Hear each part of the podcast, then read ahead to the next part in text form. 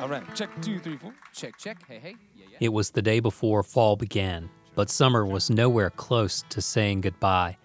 I hopped in the minivan on that clear morning and headed northeast through the rolling hill country of western North Carolina, staying off the main highways as much as possible. It was a beautiful drive past farms and country stores from Lawndale and Belwood into Connelly Springs and Rutherford College, home of the Lovelady Fire Department. Across Rhodhiss Lake and over Cajah's Mountain, and then into Lenoir, where I picked back up onto Highway 18 and continued north. I had saved the Marcus King Band's new album, Carolina Confessions, for a first listen on this drive. Do you ever have place memories associated with music? When taking a trip, I'll often try out some choice new music for just that. The chorus kicks in, the music swells, and there you are, cresting the hill as the sun's rays cut through the forest at just the right angle to dot and dance on the dilapidated farm to the left and the black and brown cows grazing in the pasture to the right. Two hours later, I pulled into Wilkesboro. It was late morning, and temperatures were already in the upper 70s.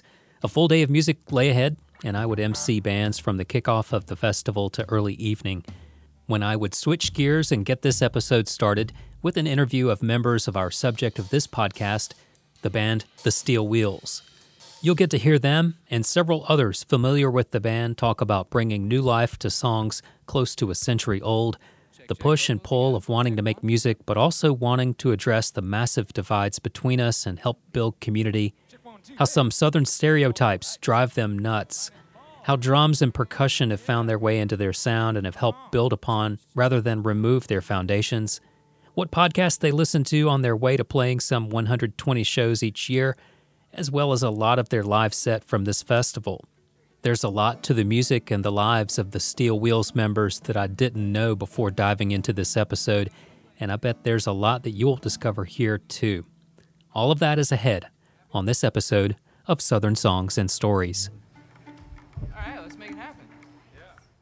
Osiris. Oh, hey, this is Chris Pandolfi from the infamous Stringdusters, and this podcast is part of the Osiris podcast family. Osiris is a growing community of music and culture podcasts connecting music fans with conversation, commentary, and music. Osiris works in partnership with Relix. Check them out for all kinds of new music, news, and information. Oh, Osiris. Southern Songs and Stories is sponsored by you when you join us as a patron and help keep this series going. More information is on our website at southernsongsandstories.com and our crowdfunding page, patreon.com slash southern songs and stories. You can subscribe to the Southern Songs and Stories podcast on our website, as well as Apple Podcast, Stitcher, TuneIn, Google Play, SoundCloud, Castbox, and Plex. Would you take a moment to rate the show and comment on this podcast there? It's one of the easiest and best ways to get more people like you to know about Southern Songs and Stories and the artist we spotlight. Thanks for listening to Southern Songs and Stories, and we welcome your comments by email at southernsongsandstories at gmail.com, on Twitter at South Scenes, on our Facebook page, as well as on Instagram at South Stories. One of the things I've learned over the years with this endeavor is that a great many followers of Southern culture and history are not from the South, or at least they grew up somewhere else before spending time here. Some of the best insights into the South come from people who did not live their lives here. I figured that when creating Southern Songs and Stories in the fall of 2014, most interest would come from people in the South, especially here in Western North Carolina, but that wasn't always the case. As I talked with fellow travelers who were involved with producing media based on Southern culture, they shared some surprising takeaways. The South was not always as popular in the South as it was in places like New York, San Francisco, London, Members of the Steel Wheels call Virginia home, although most members are not from that state, and almost all of them grew up somewhere else. Except for their newest member, percussionist and keyboard player Kevin Garcia, they have called the Mother of States home for longer than any other. There is family, and then there is the family that you choose, and the family that chooses you. In the case of the Steel Wheels, the family embrace is not only mutual, it is all the more compelling because of these different origins. The story of the Steel Wheels has something in common with the story of the Kruger Brothers, the trio from Switzerland who host the festival where they played this song on that night, straddling summer and fall. Well, speaking of the Kruger brothers, we want to dedicate this song to them tonight. Um, I think it's a beautiful story to hear uh, their path to North Carolina and uh, the way they brought their music here uh, some years ago now, and and also how this amazing community has been built around their music, uh, in the at least in the form of this festival, and at, at most just their continual career around. Um, to me, it's a beautiful story, and uh, this song is one that I wrote. Um, uh, about falling in love uh, with Virginia, which is where um, where I live, where the band calls home, and uh, it's it wasn't my home of origin, uh, but I've been there longer than anywhere else, and so I call it home. Uh, but sometimes you're born into your home, and sometimes you find home, and this one goes out to anybody who's found that home, and particularly the Kruger brothers, and we're so grateful that they did find their home here in North Carolina. So um, this one's called "Rescue Me, Virginia."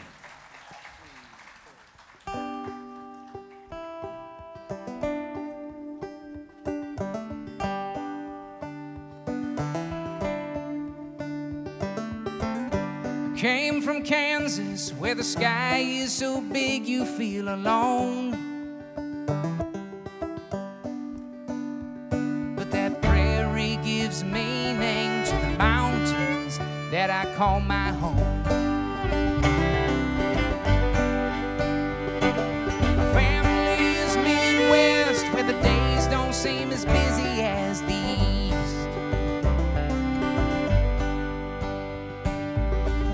Space to wander, it's the wandering never gave me peace. Oh, rescue me, Virginia, rescue me. Sang the songs from the ancient, washed me in the sea. Rescue me, Virginia, rescue me. Oh, rescue me. Lives in Pittsburgh. He's different in the ways you'd like to see. Like the rivers of that city, deep at his center, he is free. Sister writes from Wichita, she's kept herself steady in the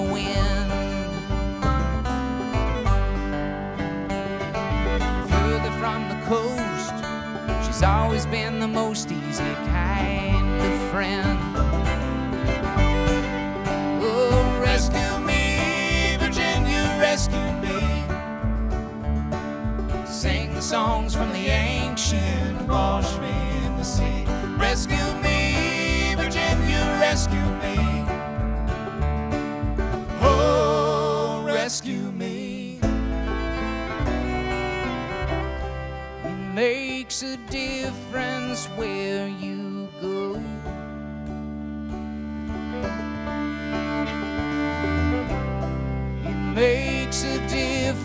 difference where you go.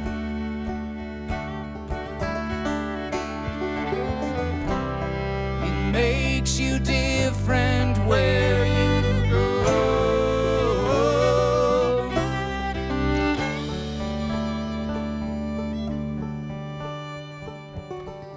I love the West. Colorado is a promise I could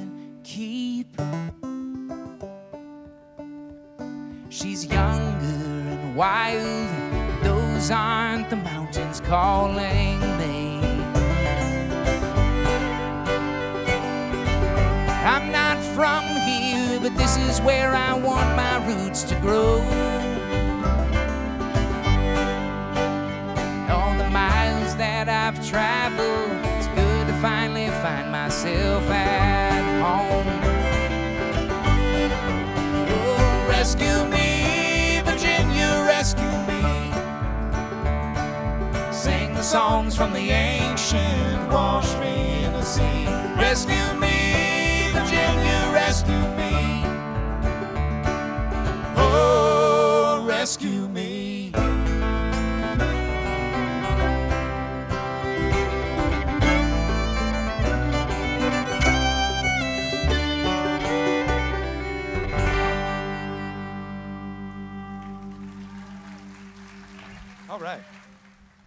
That was Rescue Me, Virginia, a song that Trent Wagler co wrote with Sarah Siskind, who has co written many songs with him.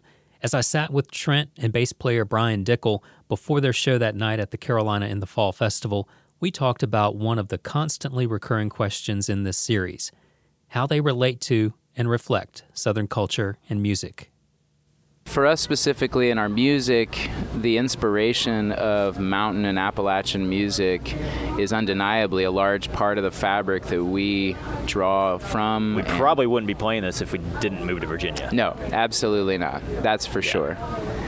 To me, when I think about Southern culture and music, I think about the generosity of the crowds and the love for their music. And I'm putting their in quotes, but there is this sense of bluegrass and old time and the blues, and a lot of that sort of rises up from the South in, in this undeniable way. And it's, of course, now because we are such a, as a country, we are so um, I don't know, transient, that that culture has moved along a lot of borders, and so you hear Southern rock coming out of Minnesota or whatever, but there's still this heart of it that's here that I know for us, playing in Virginia, but then coming down to North Carolina, I mean, the love for clawhammer banjo, the love for the fiddle, you you can't you can't always find that somehow feeling quite as natural or normal when you're Yeah. playing on the streets of Columbia, Missouri. or novelty something. more, uh, Yeah, and and there's this sense of depth to it here that I think is is really palpable, and it's always felt very welcoming for us as a band.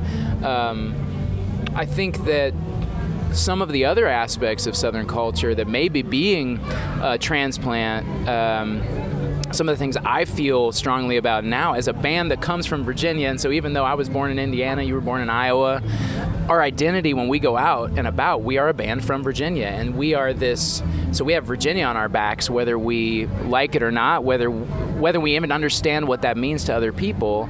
But I do feel like the South has there's so many stereotypes of the South I mean, some of the stereotypes of the South are really positive, like the generosity and the hospitality and the great food and, uh, you know, some of those aspects. But there's also a lot of just clumsy and lazy stereotypes about Southerners not being as intelligent or not being as educated. Uh, people use that Southern accent to sort of evoke a sense of, oh, uh, some sort of country yokel or something.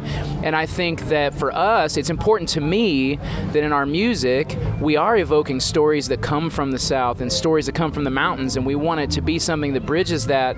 But we're trying to write smart songs. We're trying to write songs that are, are real and honest and authentic, and we're not trying to write about some stereotype about somebody coming out and knocking a beer bottle over somebody else's head because that's not the reality we see around us. And so it's important to me that we keep it as honest about what's really going on, at least in our lives and our views of the South from our perspective, rather than trying to build some sort of. It, it always bothers me when bluegrass or country music goes along with these old stereotypes of saying, this is what we do. We put a piece of straw in our teeth and we play the banjo or, and, and we, you know, and we beat our wife or Yeah. something. Like, that is ridiculous and it has no place in this music, in my opinion. And so it's important that we actually build something new that can take the beauty of this of, of the culture that we have, but also build onto it the aspects that we're learning in the rest of our culture. and if you want to wear coveralls and you want to chew on a piece of straw, that's great. We're gonna do a couple old time songs. We just released a little seven inch vinyl record, a little single. So we'll do a do the B side and then the A side. You can get a hold of these at the merch table if you like to see the vinyl still go around in a circle, and otherwise you can find them online. Um, kind of a special little project where we decided to take the old songs and make them new again, for us at least. Um, we drew a lot of inspiration early on, especially from Doc Watson's music, and we always love that moniker of traditional plus music. And uh, that's what Doc called his music, and uh, we're still trying to figure out what it means to, uh, to keep adding more pluses to some music that's just been around and continues to stay in our communities. So here's to things that last. Uh, this one's called Red Rockin' Chair.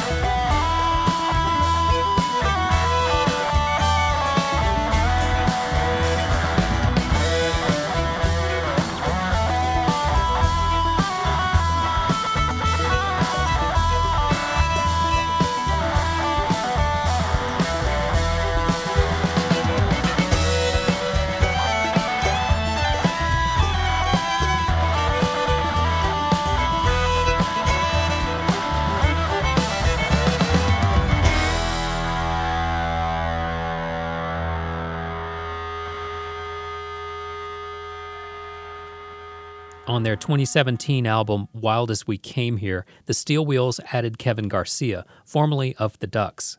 With Kevin, they brought percussion, drums, and at times keyboards into their music.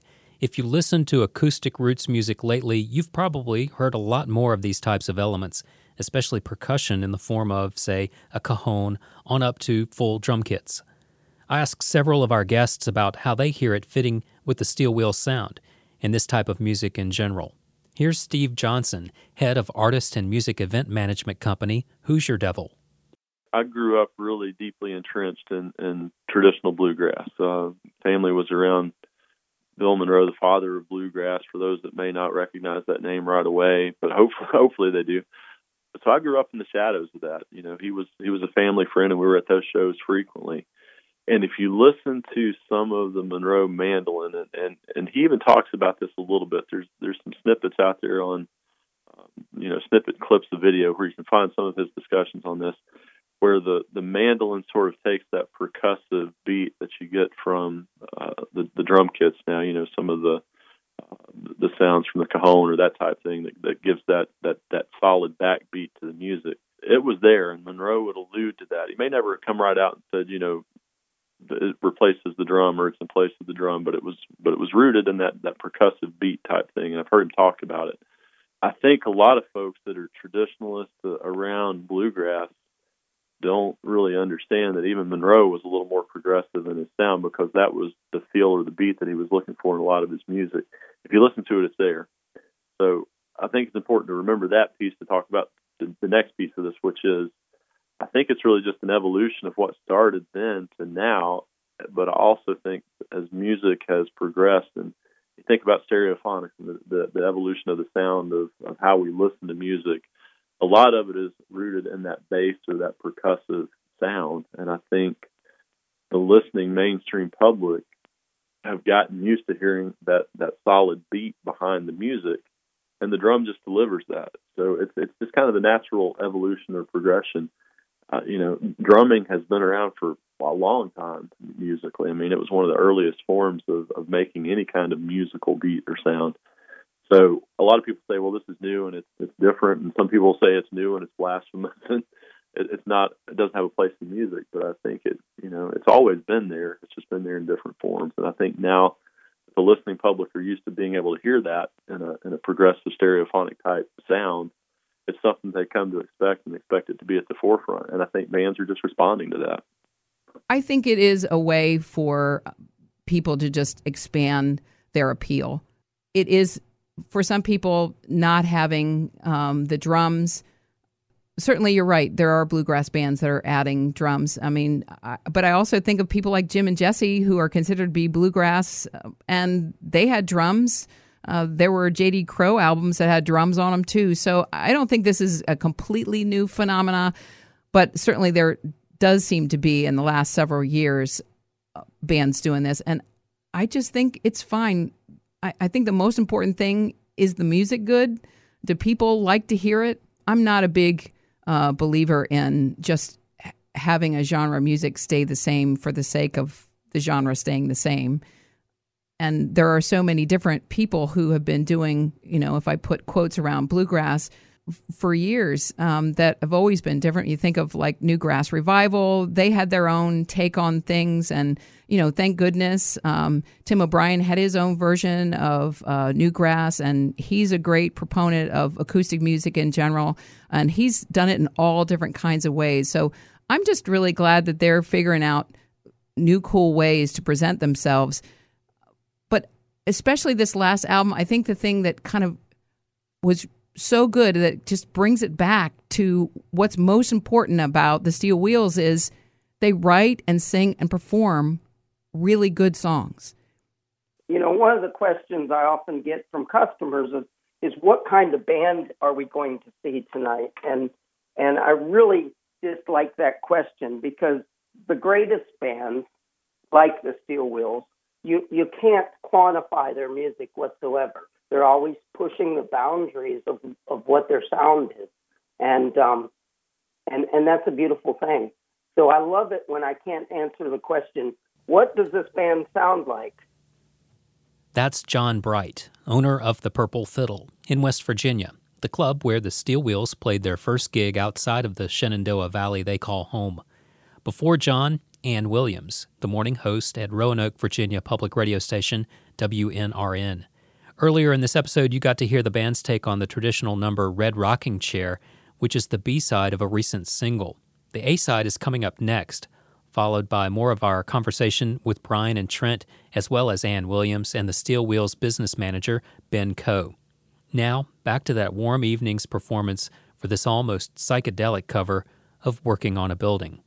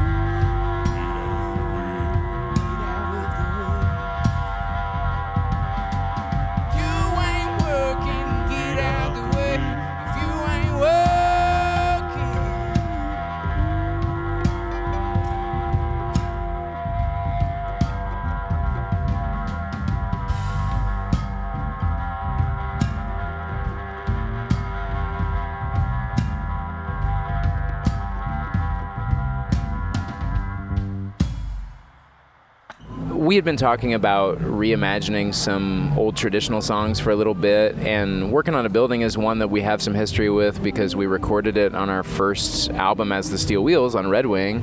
Uh, but that's been, you know, eight or nine years ago since we would have recorded that. And when we did, it was a very straightforward approach. Maybe the vocals are slightly different, but otherwise it was, you know, acoustic guitar, mandolin, One fiddle, one yeah. microphone. We actually recorded that thing outside in this cabin in Augusta County, Virginia. Um, so now, yeah, it kind of represents in a way the, the movement of the band and how we've changed, uh, especially in the last two to three years, where we've added some more electric instruments and we've electrified our sound in some ways. We've added percussion. Um, and yeah, we wanted to take another stab at it. It was a really fun process. Um, plus, I think it was a bit of a, I mean, I don't know, Brian, maybe you, it was a little bit of like, we used to get that song requested We so do. much. And I'm, I'm going to take the blame here that I kind of put the stop to it. I said I can't play that anymore. Yeah. Years ago. We just played it too much. Always gets requested. So yeah, now if people say it, we're like, oh yeah, we can do that We'll do one. Not what they're expecting at all. And so far the reaction's been great. People, there's been a few where people are like, "Ah, I really like the old version. That's fine. There's nothing wrong with the old version, but it's fun to push it in a new way and just see what comes out of it. You know, we didn't have any real aspirations of making it, you know, bigger than what it is. It's just it was a fun time in the studio to see what happens with an old time tune, kind of without thinking about it as an old time tune. Once upon a time, we did a bike tour across North Carolina. Uh, we started west of here in Black Mountain. We came across the mountains, um, and man, there's plenty of mountains. In this particular bike tour, we were carrying our instruments and uh, all of our gear with us on the bikes or bike trailers or cargo bikes. Um, and it was a, a, a challenge that started out as a joke uh, that got way out of hand. And but I tell you what, you really appreciate every mile when you pedal it, and you appreciate the inclines and the declines in a new way that you don't when you're burning that gas. And uh, so we earned every single mile getting to Wilkesboro that time. We played our show to the handful of people who were bothered enough to come out of their houses. You feel like you earned a huge crowd, you see, when you bike 60 miles on a big bike like that. You feel like you earned it. But it was all right because by the end of the day, you were seeing double anyway. And so the crowd started to get real large after a bit. Anyway, this is a song uh, we often joke was our bike tour mantra. This one's called Long Way to Go.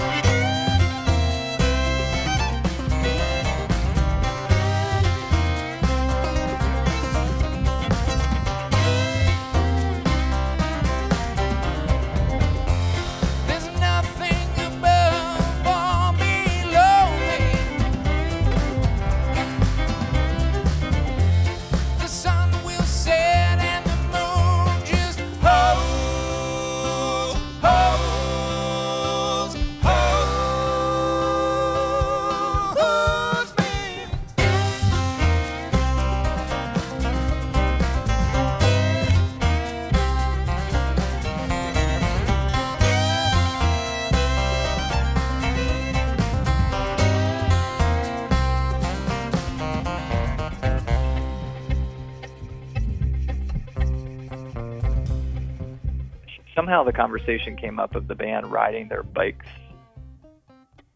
into the Festy, and the the festival called the Festy was in Nelson County. So they live over in Shenandoah Valley. So they would have would have had to come south and then come east and go over the mountains, the Blue Ridge Mountains, which are significant. You know, that's the Appalachian Mountain chain, so it's it's real mountain, uh, a couple thousand feet elevation gain, and uh, and then come down into the festival after that. And so on the day of their set, and I, if I recall correctly, the weather wasn't great. It was a little bit drizzly and it was cool, bordering on cold, from what I recall. And, um, and sure enough, here they come an hour and a half before their set, maybe, or something like that. They come pulling into the festival with everything that they need. It's not like they had some kind of support vehicle. They literally came with everything that they needed. And they weren't wearing their stage clothing, so they come pulling in in bike clothing, and they have Brian obviously as a stand-up bass, and so he's literally got a folded-up stand-up bass on the back of his bike, not you know not like you're going to the grocery store, but a trailer on the back with that. Um, yeah, it was so impressive. a band of four guys at the time uh, come pulling in with all their gear and their change of clothes and everything. One of the interesting things that people might not know about Harrisonburg, Virginia, is they have a great biking culture there. There are a lot of trails, there are a lot of people who like to bike. There's um, one of the big bike fundraisers that goes 150 miles in the Shenandoah Valley, you know, goes in and out of Harrisonburg. And I would imagine a lot of people from Harrisonburg help out with those kinds of fundraiser events where some other communities might have lots of 5Ks and 10Ks. There's just a lot of bike tours and things like that out of that area. And the Steel Wheels decided that they were going to do a whole tour biking with their instruments. And I just can't imagine them, like, you know, biking up these mountains, you know, and they talk about it, how tough it was. And then they realize that, you know, this was great. They did it once. They're happy they did it, but we can, we don't need to do that anymore. I know the guys um, pretty well. I've worked with them for a few years, and they have um, they have some Midwest roots. I swear that I can hear that in the music. There's something about it almost sometimes I, I can hear these sort of lonesome prairie sounds in some of the the songs. I think uh, the average fan would be shocked to find out that they weren't originally from Virginia or the South or the mountains of Appalachia because it certainly uh, really comes through their music, um, and they've they've been heavily influenced by it for sure. Um, I was actually uh, surprised to read to, to, to find out that that Trent wasn't from this area. Um, I do remember when Jay used to perform with uh, the Goldmine Pickers, and I knew they were from Indiana. Um, the Goldmine Pickers uh, very much have an Appalachian sound as well. They are curious, intelligent people who love music and they continue to evolve. Um, one thing I know about Trent and some of the early members of the Steel Wheels is that they used to play together at Eastern Mennonite University in kind of like a punk band. And I think that energy always excites me when it gets applied to any kind of music outside of punk music. I like punk music too, but um, I have always been a fan of uh, people who apply that energy to like country music, like Kevin Kinney, or, you know, if it's going to be kind of old time, then the Steel Wheels kind of also brought their own version of that to their start. They were not, I mean, individually, they were interested in folk music particularly. And then they kind of decided that they didn't want to do the punk music anymore and they wanted to play together. So, p- taking up acoustic instruments and learning how to play together. And then they were in Harrisonburg in kind of one of the great places where you can learn about Virginia traditional music. And so they just were sponges you know, listen to, to some of the old roots music where you've got uh, someone, you know, maybe playing a claw hammer banjo and stomping their feet. They're, they're creating a beat there, and they were really trying to. Uh, I think what you're seeing now is sort of a um, um, emulating, I guess is a better word versus saying mimic. Uh, or they say uh, imitation is the sincerest form of flattery. And I think really just trying to play, you know, pay homage to um, kind of those sounds that maybe were the earliest recorded sounds of that type thing, and uh, you know, it's it's there, and it's just kind of taking the journey back to to appreciate the origin of it. But uh, as with anything, you know, I mentioned Monroe earlier in his music. If you listen to his style from the 30s, uh, when he and his brother Charlie were were performing and, and playing music together with a mandolin and a, and a guitar one or the other of them, depending on where they were in the, the, the break cycle of the music, were kind of taking these percussive beats and then move that forward to some of the later works that Monroe recorded. You kind of still get the same thing. And uh, I should know this, but I don't. I'm, I'm not so sure that Monroe may not have had some kind of percussion or drums in his music at some point. But Jimmy Martin introduced the snare drum early on into the bluegrass world, kind of gave it that little percussive snap and beat. And uh, heard you know Johnny Cash say that the way he tried to play the guitar was to mimic the rhythm of snare drum, and uh, I think you're kind of getting that same thing now with some of these you know more Americana roots type bands that they're really kind of going back to the tradition, but taking their music and just applying that, that formula to it and, and really creating almost an entirely different uh, sound. Not maybe a new genre, but certainly a different sound. And here's a bit more of that new sound from the Steel Wheels with Wild as We Came Here.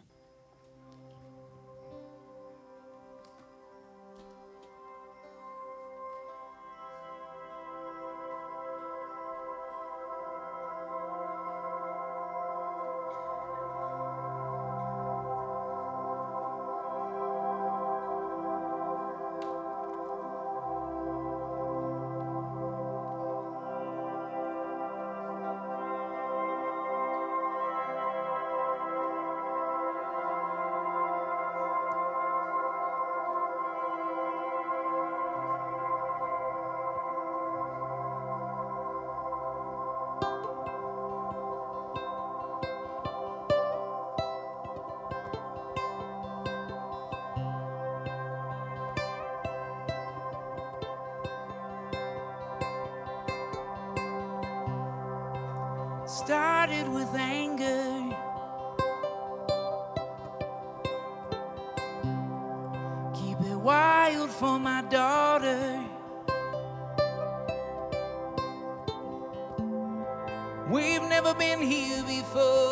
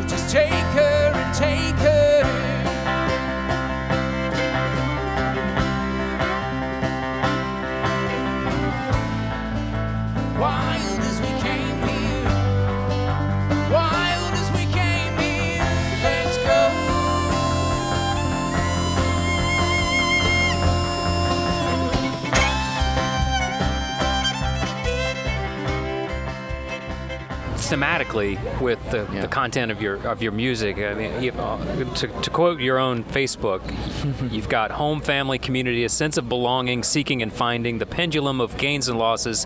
These are the big issues embedded into the fabric of the steel wheels.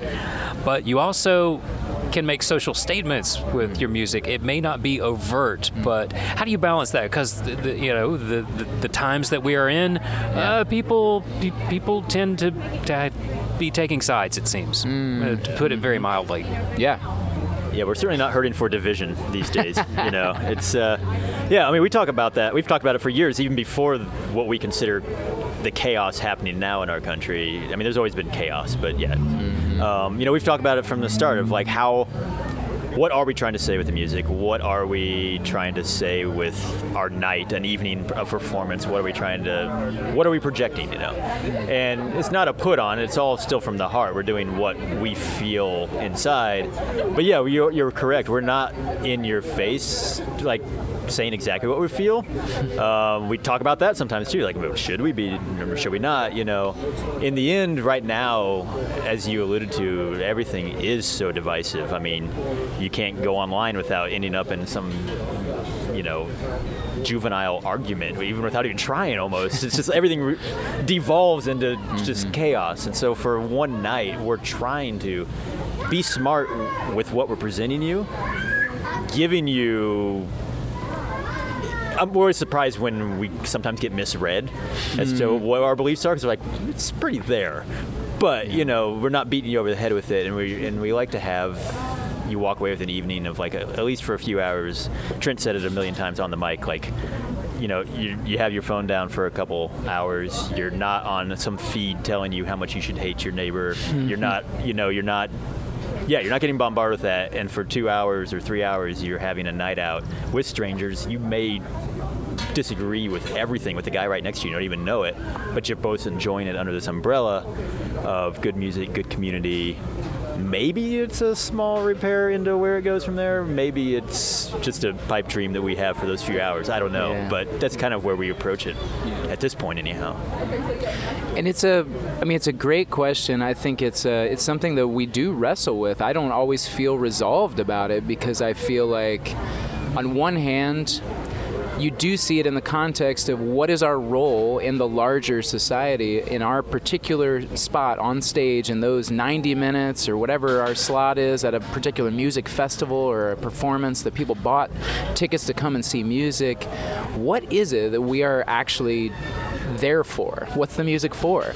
Is it there to ask questions? Is it there to dig and maybe make you uncomfortable for a few minutes about what you believe or think in the cultural or political climate that we're in?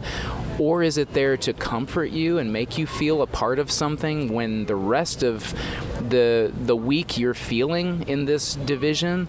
Um, also. Uh, that, that can be a cop out at the same time. Like that can be a safe way of saying, well, we don't need to cover those difficult topics because that's not our role. That's not our place.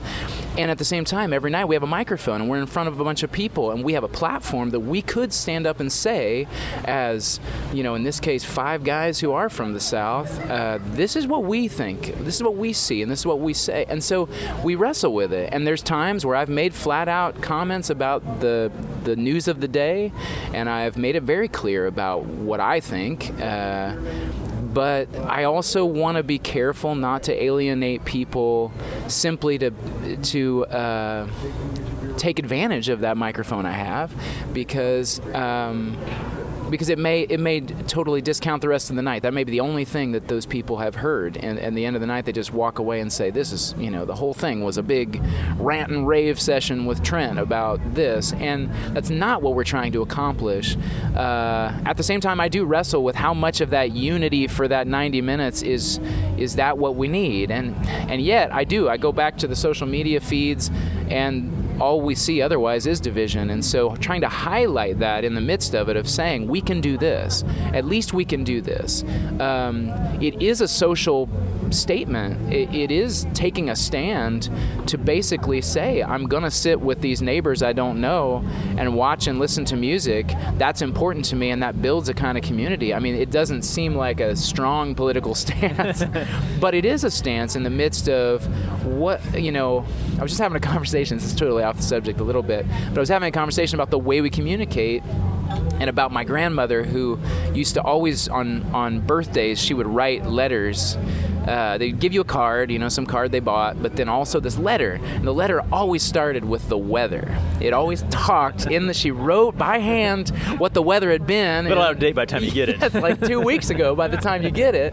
But I thought, man, this is so interesting to me. And when I think about it now, the weather is such an easy thing to find on that app on your phone. We would never do that. We never talk about.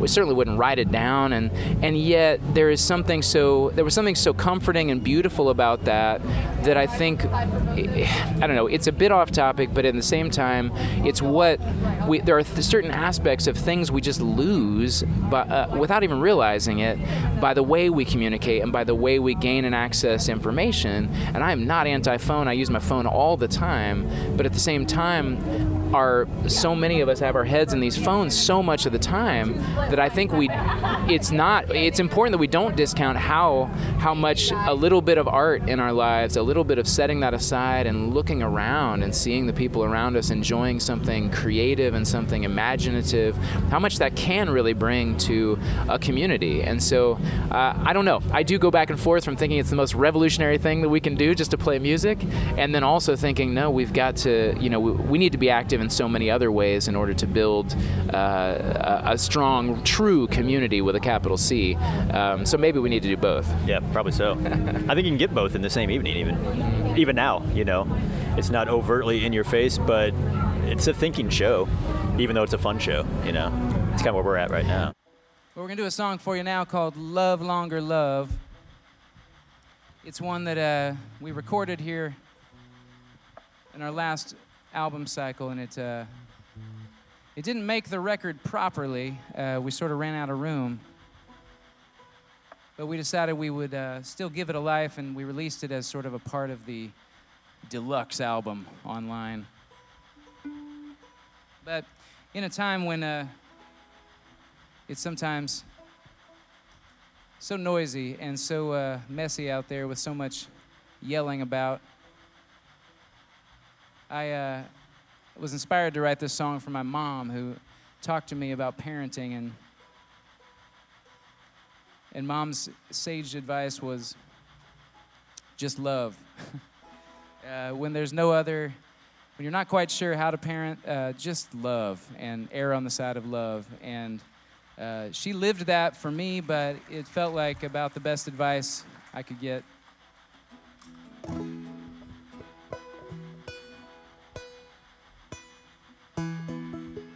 You gotta love these banjos too. They'll love you back if you get them in tune.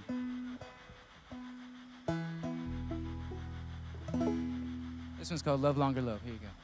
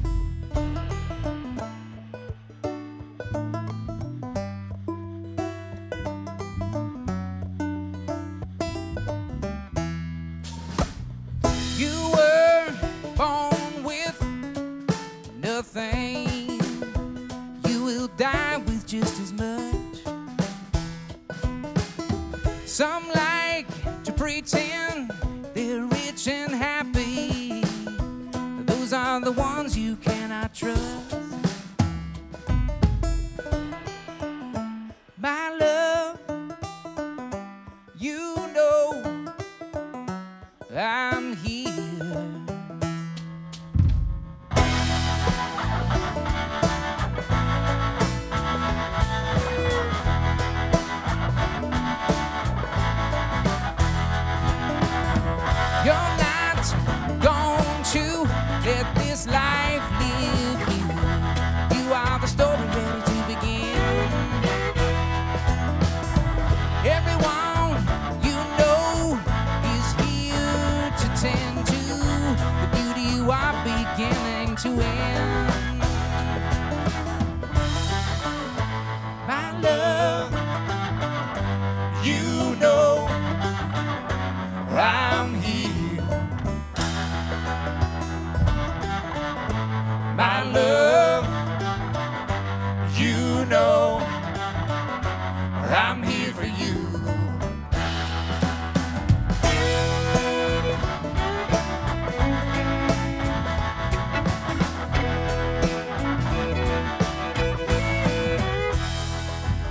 As I record this podcast, the Steel Wheels are recording their next album in a 1700s farmhouse in Maine that was converted into a studio, producer Sam Kassirer's Great North Sound Society. It's an exciting time for the band as they give birth to the next chapter of their musical journey. They're also deep into their preparations for Red Wing Roots Music Festival, held at Natural Chimneys Park in Mount Solon, Virginia. When the festival kicks off next July, it will be the seventh time around, although I couldn't tell you what the lineup will be. They're keeping that pretty close to the vest. But based on last year's acts, which included the Steep Canyon Rangers, the Secret Sisters, Josh Ritter, John Moreland, Mipso, the Warren Treaty, host band The Steel Wheels themselves, of course, and others, it ought to be pretty strong. Red Wing is very dear to the band's fiddle player Eric Brubaker, who hosts the four day music camp leading up to the fest called Red Wing Academy. It brings in violin, viola, cello, bass, guitar, mandolin, and banjo students who work with members of the band and other instructors, and it culminates with a performance at the festival alongside the Steel Wheels. At every Red Wing, there's a tribute set, and last year the band played the music of Tom Petty. Covers are a great insight into where an artist's heart is. Here's one that stood out back on that first night of fall in Wilkesboro.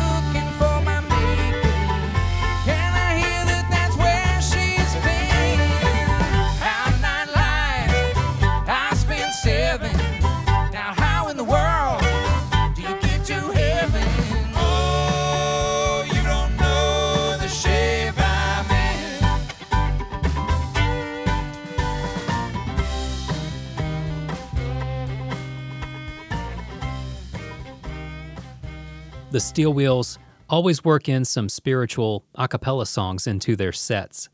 They're also a very DIY bunch, and both are on display here in their encore. There's a rain coming down in the valley. We're gonna wash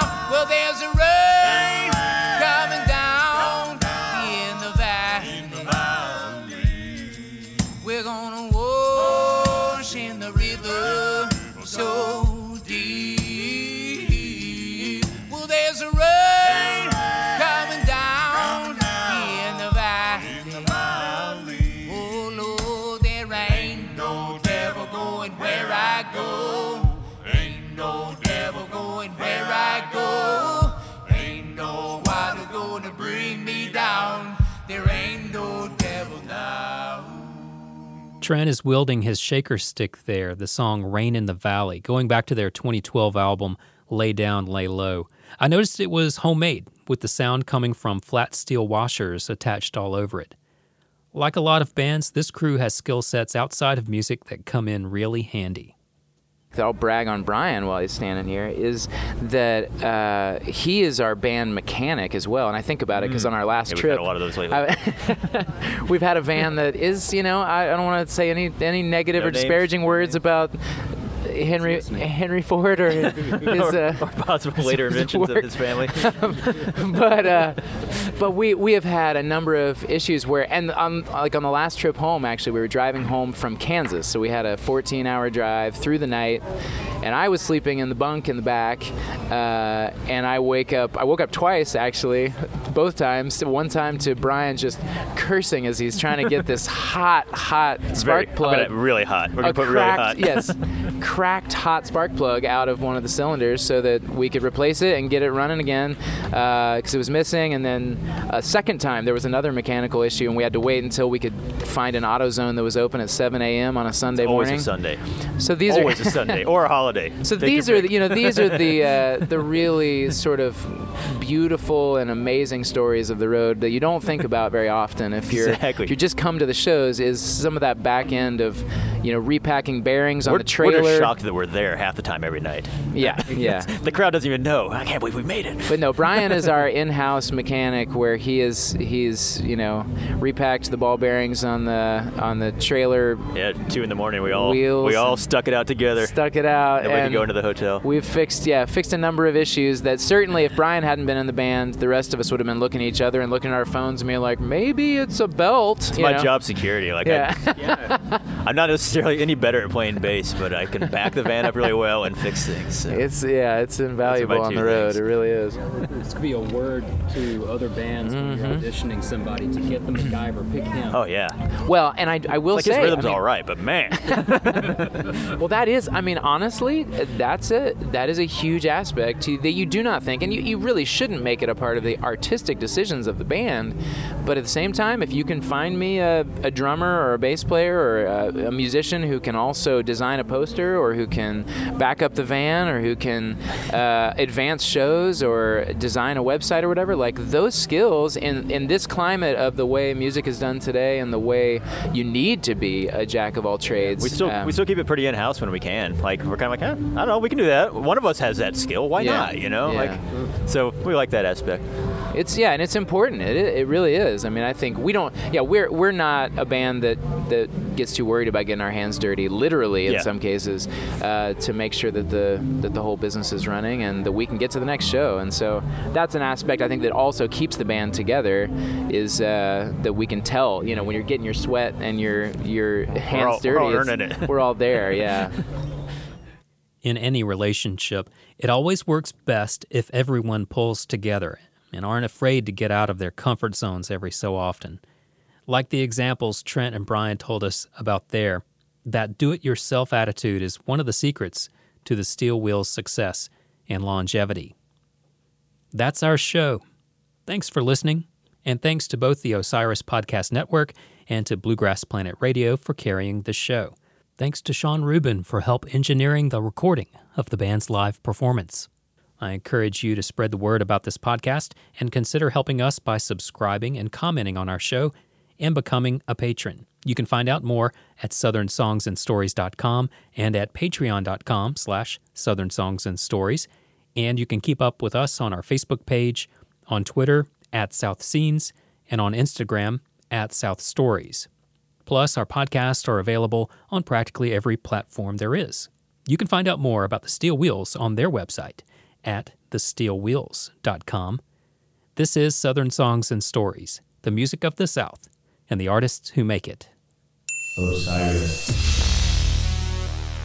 There's also the working songwriter um, in the music world. We've definitely uh, had a lot of our friends interviewed on Joe Pug's uh, podcast. Yeah. Uh, that yeah, he does some great interviews about songwriting and and we did with Otis songwriters. Gibbs for a while, his Yeah. podcast. Yeah, I know. Thank- we kind of vary. yeah. Depends on how long the Do you drives know are. Otis, who's Otis up. Gibbs? Uh, Thanks for giving a damn. Yeah. Is his podcast. Yeah, short Yeah. little shorts and yeah, yeah. It kind of varies. Kind of. It's usually like you know we got six of us in the van full time, so it's like who's discovered what when they're off the road and you bring something to the table and you know some people get into them certain ones and other people check out in the back but it's Yeah. uh, it's a nice thing to roll the hours by for sure There's another ridiculous one called "How Did This Get Made?" It's a movie podcast about like the worst movies you can think of, um, and uh, it's like Jason Mantzoukas and uh, oh, who's the other guy? Kind of the main guy, Paul Scheer. Um, they're you know they're actors themselves, and they just go through and find the worst movies, and then just talk them through with a live audience. Usually is the best, and it's pretty funny, Yeah. especially if you've seen the movie yourself especially if you've seen the movie, it's really funny. But even if you haven't, in some cases, it's just hilarious to have them describe how terrible this movie we, should, was. we shouldn't reveal where Jay goes sometimes but oh yeah Jay uh, is it case files yeah yeah it's just dark like police files of the most gruesome things we're like we can't we, we kick Jay out of this when he puts The it on like, like dude one, we're all gonna just be depressed and angry when this is done Yeah, it's basically people just reading off case files yeah of it's like it's- some of the yeah, most horrendous don't, crimes. don't go to it but Jay goes there on his dark places Yeah, yeah. He- he's not here for the interview so we can reveal his oh, secrets This is an endorsement of it. it's true. There's gonna be people being like, "Man, I gotta listen to that. check that out that sounds amazing." Jay seems happy all the time on stage it must not be affecting him Right, he's a great guy.